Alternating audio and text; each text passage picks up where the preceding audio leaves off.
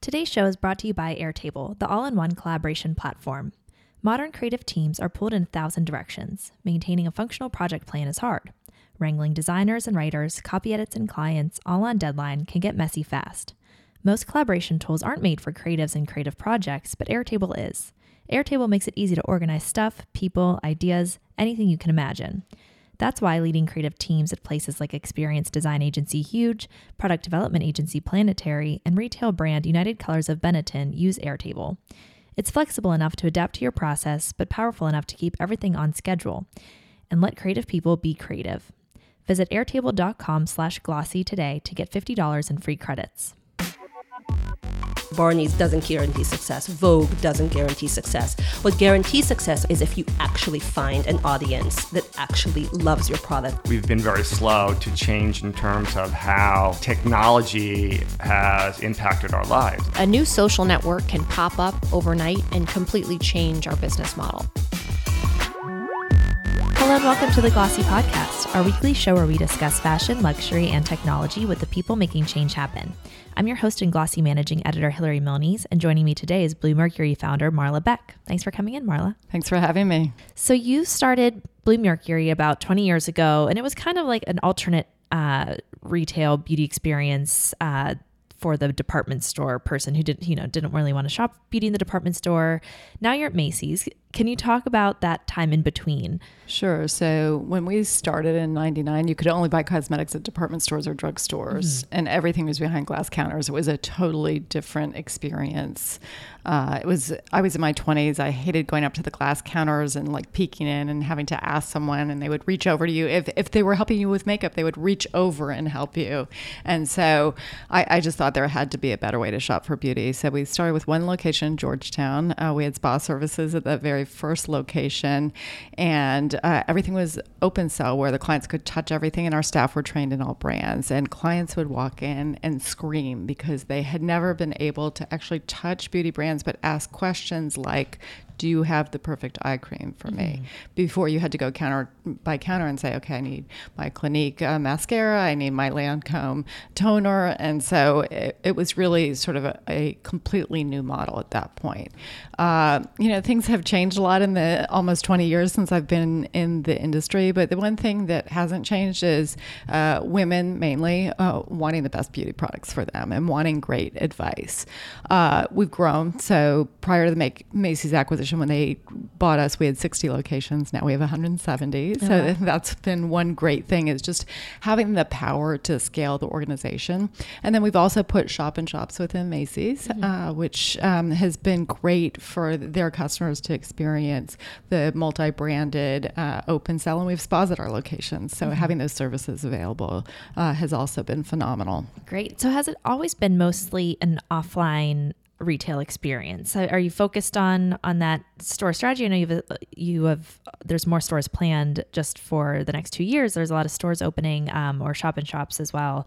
So how do you balance that like offline online so experience? I'll actually tell you, we started as an e-commerce company in 1999, only beauty e-commerce um, wow. in the first dot-com boom.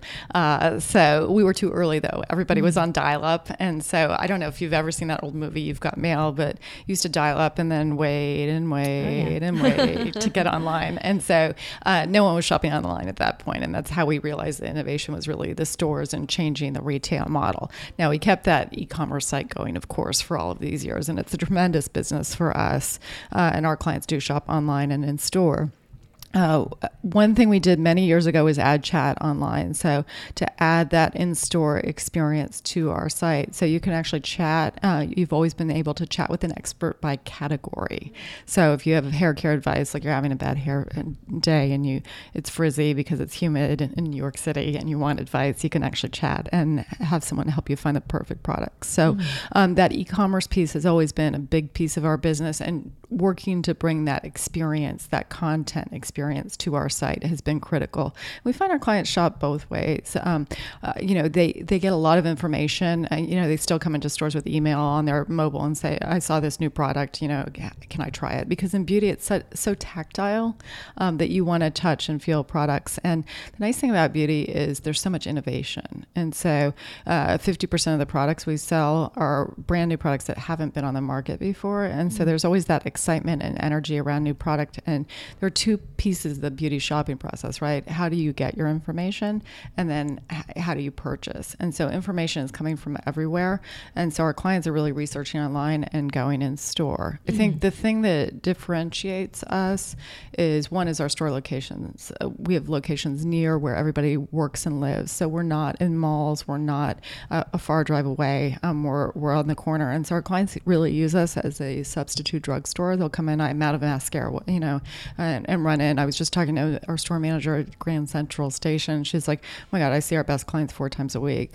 Uh, so it's almost, uh, you know, it's just we become a, a home for beauty for people, and try, you know, mar- marrying that with technology is fun um, uh, because there's so much information that comes from online. Mm-hmm.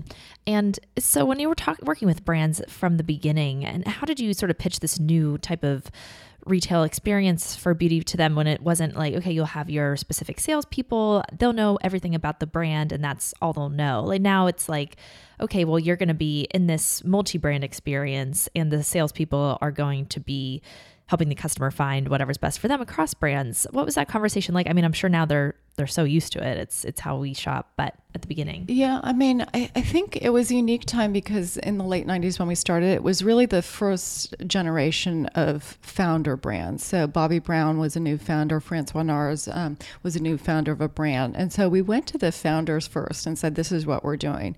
And they got it right away. It took us many more years to get sort of the big traditional brands uh, because they were so used to their model. And change is hard for anyone. And so we went with the people that were completely open because they were radical entrepreneurs on their own. Mm-hmm. And and that's one unique piece about beauty. There are new beauty entrepreneurs creating brands every day, and that's a really fun piece of what we do. I mean, even today, so we just launched Dr. Barbara Sturm, her line, mm-hmm. you know, the Supergoop line and Holly, uh, who's creating every product. It's a founder-based industry, and so you, you can always find founders that are willing to try and create new things. I mean, we worked with Marcia Kilgore when she had first started Bliss, mm-hmm. and now she's on to Beauty Pie doing great things. And right. so so it's it's these founders that are willing to disrupt the industry that are also always willing to disrupt retail. And so they were so open to what we were doing. It w- wasn't a challenge. It was the big brands. But once everybody else came along, the big brands wanted to be part yeah, of it, of they course. On too, yeah. yeah. So you said about 50% of products are new product innovation that hadn't been on the market before. What do you mean by that? What type of products? L- literally, there's there are new items launched every single day right? In in beauty. And so 50% of the products that are sold in our store uh, are brand new launched within the past couple months. Mm-hmm. and so it, it's just a huge um, market for innovation always. So clients come in they want to discover what's new. Uh, you know there's the the innovation is crazy in the industry. Um, you know, we just launched a huge line of supplements. We launched five different lines of supplements. Um, and this is a category that uh, people have been dabbling in in the full 20 years we've been in business. We've always had hair and skin supplements.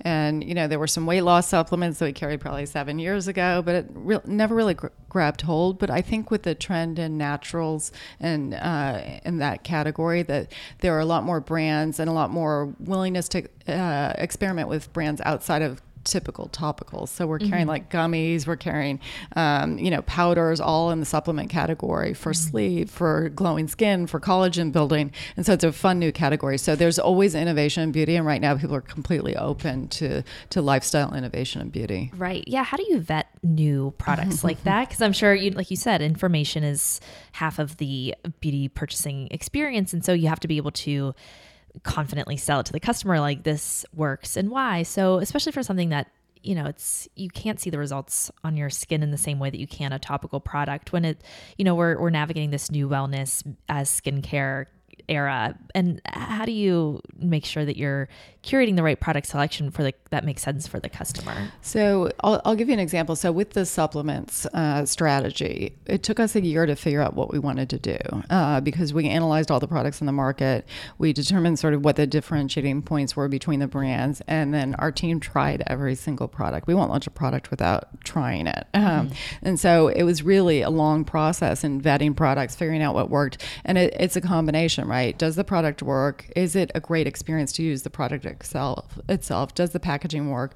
What about their innovation strategy for the long term? You know, is this a brand that's going to keep coming up with new ideas? That's important to us. Is it a founder-based brand? We love founder-based brands, and so that that's how we really chose uh, some of the brands. And if you were in our office, the UPS truck basically backs up to our office every day with 20 to 40 boxes of new brands that want to be in our stores. And wow. so we have a huge team looking through. Everybody gets a look, right? Mm-hmm. And then going through and trying to figure out what what the right brand is for our clients. Um, mm-hmm. Um, but it's such an, a creative industry, and there's more and more development every day. And in a good economy, there's a ton of development. So we're excited about the, the number of brands coming out. Yeah. Do you see this continuing as a trend? Do you think it's like a a flash in the pan almost? Like right now, it's really trendy. But how do you how do you see that evolving, especially as we're looking at like the subsets of skincare versus cosmetics? Like, are you also looking at, you mentioned you want to make sure that the brands you're pulling in have more product innovation and developments uh, planned down the line. So, how do you,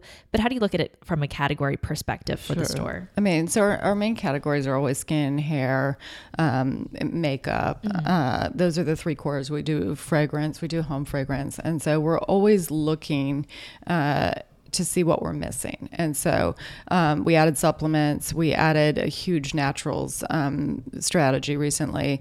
Uh, but you know, we're still interested in someone solving the the SPF problem. No, nobody really likes putting on SPF, and there are a million new brands all the time. Great, great products. And so we do a gap analysis. That's one piece. Um, the other piece is um, I think it's easier to launch a brand than it's ever been because of the media availability and uh, the digital availability. You can, you know, make a product, put up a site, and get the word out about your product. When we first started in the industry, um, you know, 20 years ago, even 10 years ago, it wasn't so easy to get the word out about your products. Mm-hmm. And so I think that creates a unique opportunity for entrepreneurs to go direct to their consumers all, all the time. Right. Um, you know, I think we're going to continue to see founders in Asia and other countries, um, and we're seeing increase in direct brands coming to us from Korea, from Japan, from China, and that they used to go through distributors or mm-hmm. uh, we used to get information that way. And so I, I think the international brands are going to continue to come in direct because they can now. They can build their marketplace uh, through their own uh, channels and then come direct to us. Mm-hmm. And, and, so I think it's going to continue because of the technology. It, it's easy to get the word out about your brand. And how does that direct to consumer push change the role of the retailer in that in that space? Yeah, I I think um, you know, the direct to consumer push is really a substitute for old media in some ways. So, mm-hmm. um, the purchasing process uh, before was very linear. You got information from TV or uh, from a magazine. You came into store with that information and you tried the product. Now it's like uh, information is coming from everywhere from Instagram, from your friends, uh, from all different media types, podcasts, right? Mm-hmm. Um, uh, from, from everywhere. And so, the direct to consumer, to some extent, is a new media play, uh, but it's also a purchasing play. Uh, what that means is the brands are much more connected to the consumer. So, what does that mean for retail? Well, first of all, it's easier for us to train. You know, we have 2,000 beauty experts across the country. They know everything because of the media, mm-hmm. right? And so it helps them explain the brand stories.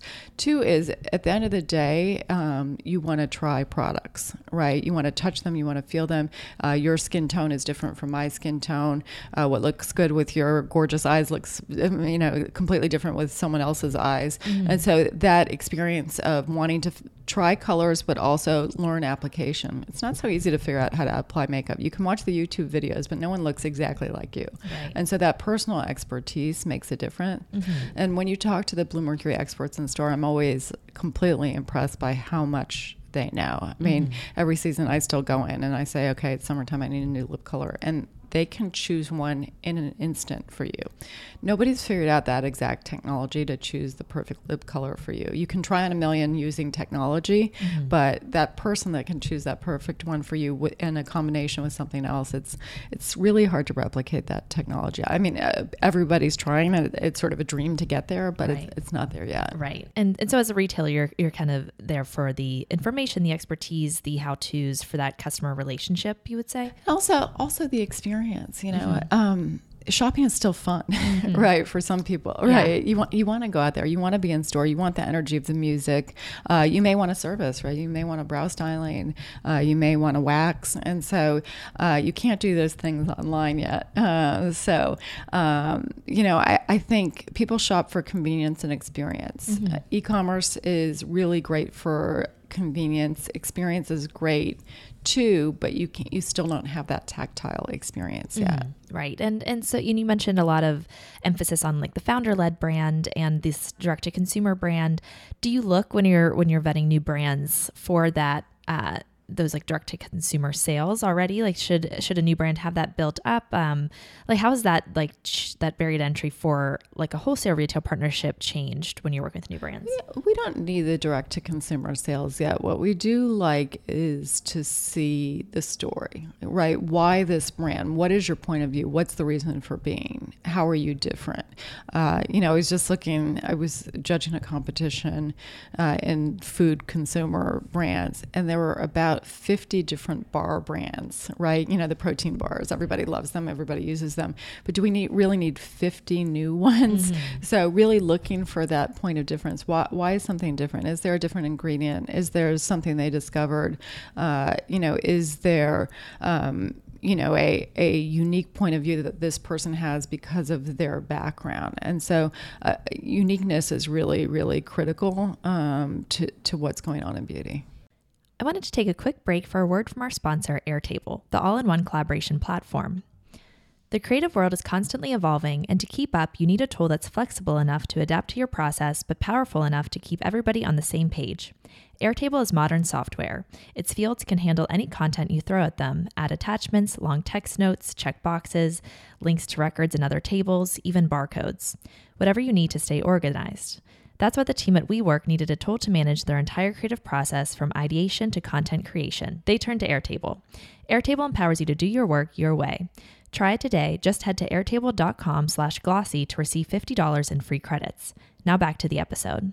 Yeah, what type of story then, like what unique story stands out to you? Because I, I think, you know, we, we hear it on our end so often. People think that they have the the unique story, but it is actually in a lot of ways the the same as the many other brands competing in their category. Um, you know, in beauty we're we're natural, but it's still luxury, like that type of thing. So how yeah, do you yeah. how do you sort through the noise and find what is actually differentiated? Yeah, so I'll give you an example. So RMS Beauty was a brand we picked up a couple of years ago because Rose-Marie Swift, she was in the beauty industry. She had a medical issue. And, you know, she said, wait a minute, i have been working with makeup my whole life. Is makeup the cause of my medical issue? Mm-hmm. And she decided she wanted to solve that by going to more natural formulations in, in makeup and, and, uh, and now skincare. And so she had a unique point of view. She was a makeup artist, so she had a unique skill in terms of uh, really creating a new brand.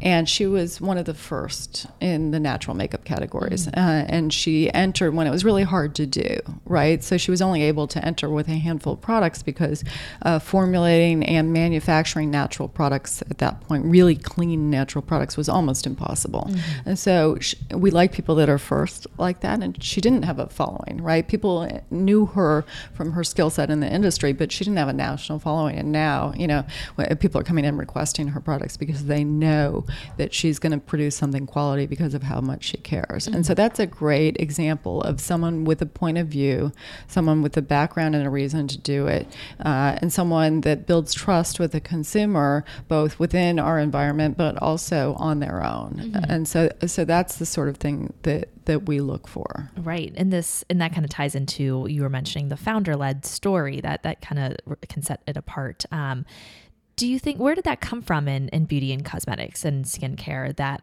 that like very personable um, you have a face behind the product That seems like we see that a lot now. Well, we've had it forever, right? With Estee Lauder, Yeah. right? She created her, you know, her skincare creams and her Youth Dew, which was a fragrance that she wanted to wear. Elizabeth Arden. So I, I think this is part of our history where women create brands for other women because they know best about what what they want. They were looking for something that didn't exist on the market.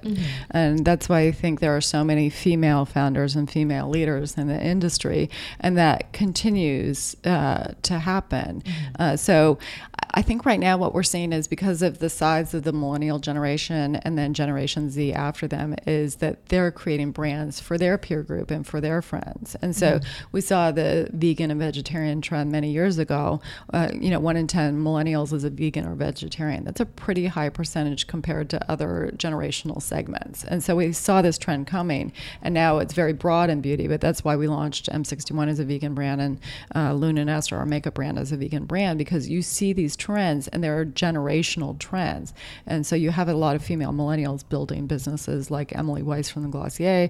Uh, you know, you you have these. You have Marcia Kilgore back in there with Beauty Pie. You have these women building new brands for each other because they see an opportunity. Right. And and I'm sure you saw the opportunity with your in-house brands. What was it like switching gears from the retail mindset to to the brand mindset? What what um and how are you able to look at at the sales within the store and, and figure out what was going to perform?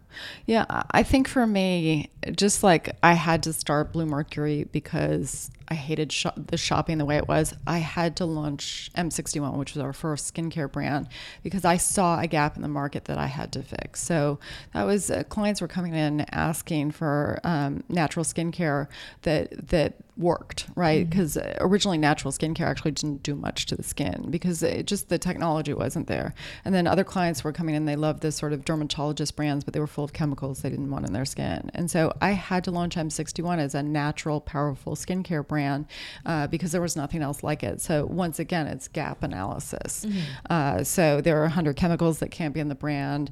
Uh, it was the first vegan skincare brand in our store because that was on the market. Um, so same with Lune+Aster Cosmetics. You know, it's you see a gap and you have to do it, and it's for your customer. For me, it's it's for the customers. It's something they wanted. It's not more than that. So when I create new products now for the brands, I, I'm just paying attention to what the customers want. So, um, you, you know, wh- what do they want? What are they missing? What do they need? Right. And the customer is so in charge today. And how you how have you seen brands really adapt to that? Like how's the customer shopping experience changed? Where are they getting all the information? And, and how as a brand, like is it kind of sink or swim now for for judging that? Yeah, I, I think the ins- information is coming from so many different spots. Like I watch, I have Generation Z daughters, teenagers, and they they only get information from Instagram and their friends and what they're using, which I find fascinating because what's the authority of your friends? They just learn from something else, someone else. So I- I'm fascinated by that. Which that means they're they're loyal to items and not brands right now, um, which is fascinating. So I think things are always changing in terms of how people get information and beauty, and that's the part I'm watching all of the time.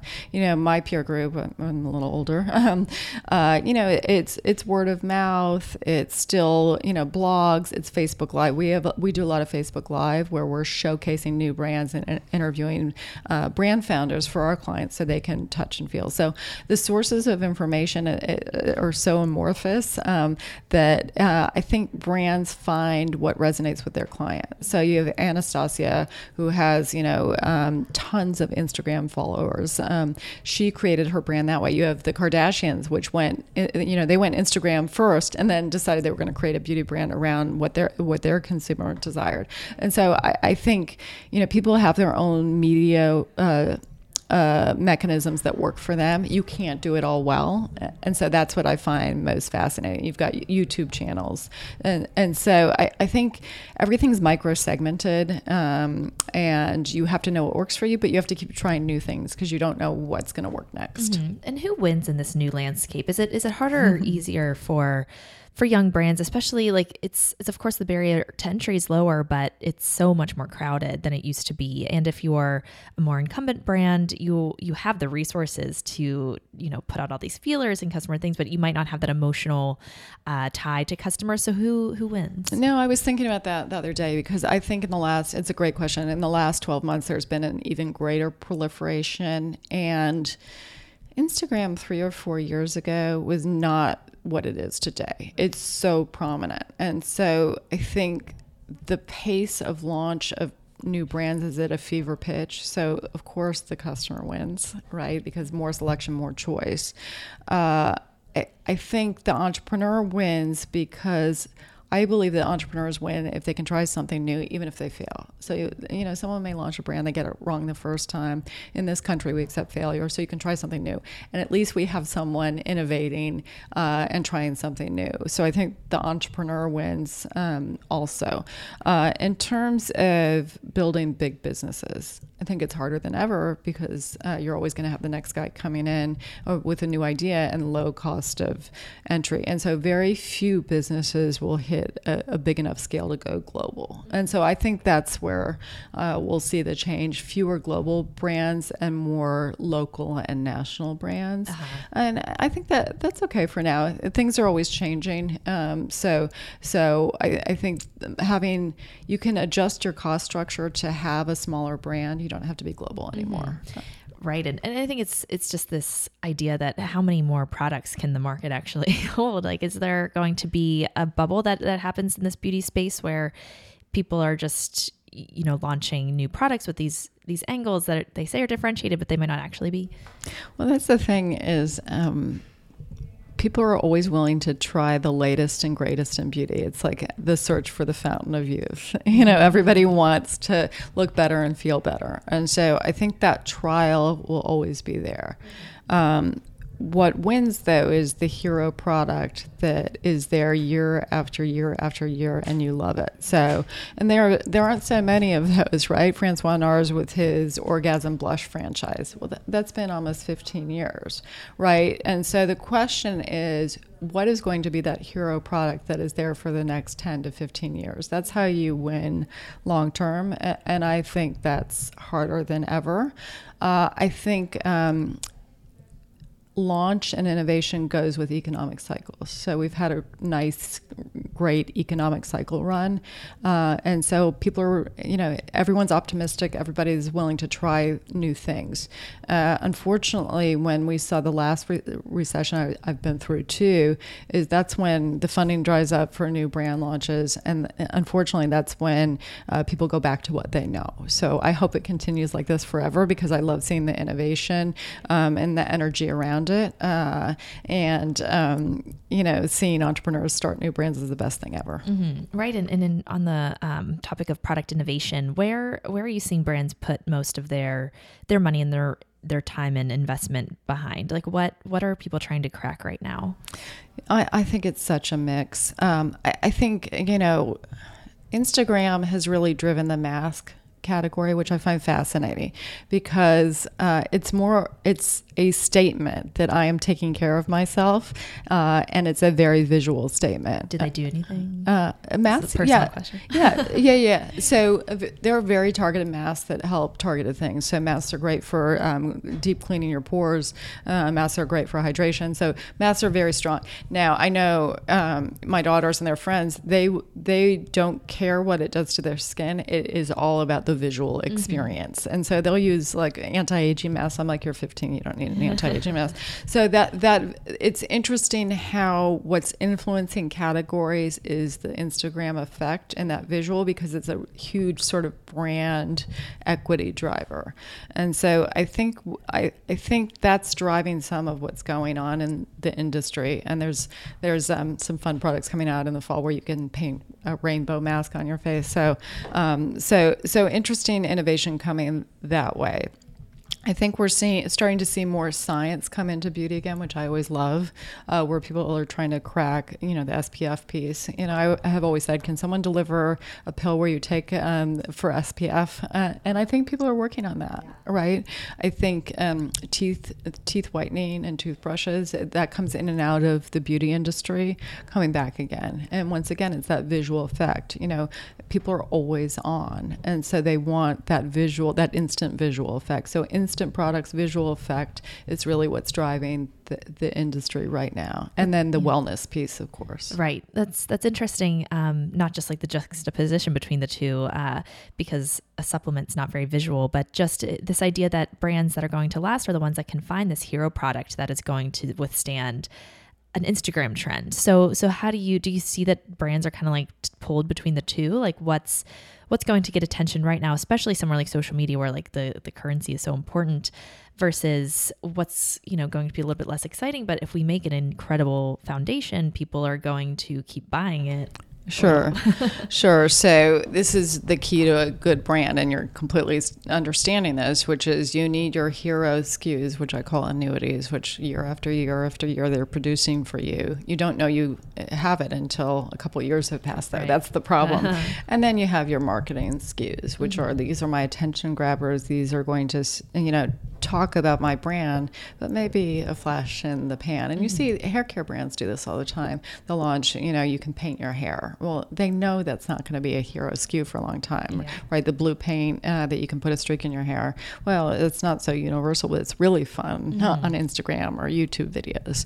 And so uh, the brands know this um, and they invest in both categories, but they invest at a different level. The problem mm-hmm. with an annuity SKU is you, you never know you have you it until you invest in it. Right. Um, so you might drop something and it could have been could yeah, have been that hero. Yeah. Um, and sometimes, you know, as in um, every category, the best product doesn't always win mm-hmm. because if people don't know about it, mm-hmm. you you don't win. So, you know, great annuity SKU year after year after year is um, creme de la mer. It's amazing mm-hmm. how everybody knows about it, mm-hmm. um, and they know that if you burn yourself or if you have irritated skin, this is the healing product for you in the industry, all ages. So, mm-hmm. great example of an annuity SKU. Right. And so, as a retailer who's who has insight across all these categories and across the brands, do you feed what type of information from your customer are you feeding back to your brand partners um, especially on the on the younger brand side like do you almost feel a responsibility to to help guide them um, or is it more just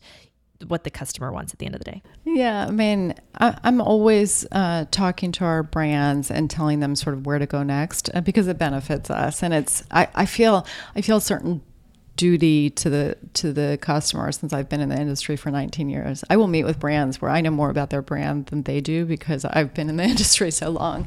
Um, so of course I like to guide them on where to go next, but given the context of what their brand is. So, for example, Supergoop, great example, a sun care brand I love, we picked up in the last year. We're working with them on developing a lip product that's a co design. So, we'll go to the extent of co designing products together where we see gaps in the market. So, we're always feeding information back to them. Um, but it's such a fluid ind- industry now. They have way more information than, than they had before. So, the question isn't do you have information? It's how do you choose which information to use? And I think that's everyone's biggest challenge today. I mean, even on a daily basis, how much media do you have coming at you? You have to figure out, you know, what to listen to and what not to listen to.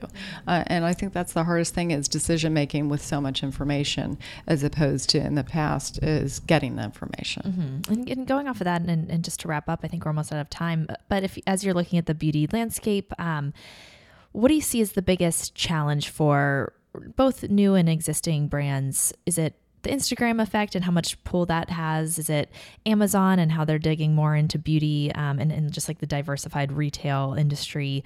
Or is it just like plain old product innovation and, and deciding what to invest in on that front? I think sometimes what people forget is you have to focus on a client niche and mm-hmm. know everything about that niche. Mm-hmm. And so I, I think there's a tendency to say, well, how do I use Amazon or how do I use Instagram or what do I do? But I come back to the old fashioned know your customer and serve your customer. And I think that's sometimes forgotten that people want uh, all customers everywhere, and that's pretty impossible. And so the most successful brands, the most successful entrepreneurs start with a customer that they want to serve, start with a problem that they want to solve, and uh, have this burning desire to, to serve. And that's how you win. Mm-hmm. And then you can expand from there. Right. And, and kind of to your point earlier, be a little bit okay with being small on the smaller side and not being a global empire. Yeah, I, I think we have these big dreams because we hear about these hugely successful entrepreneurs, but it's just everything is step by step. When we started the business, it was lipstick by lipstick, store by store, mm-hmm. eye cream by eye cream. And so I think, as with any big dream you have, you actually start step by step and then you can get there. Right. And are, are customers still loyal today to any particular brand? I think they're loyal to items. Uh, I, I, I think brand loyalty is a little bit lower than it used to be um, because the way media is set up, it's for SKUs. E-commerce is by item, right? Instagram, how many items can you have in a picture?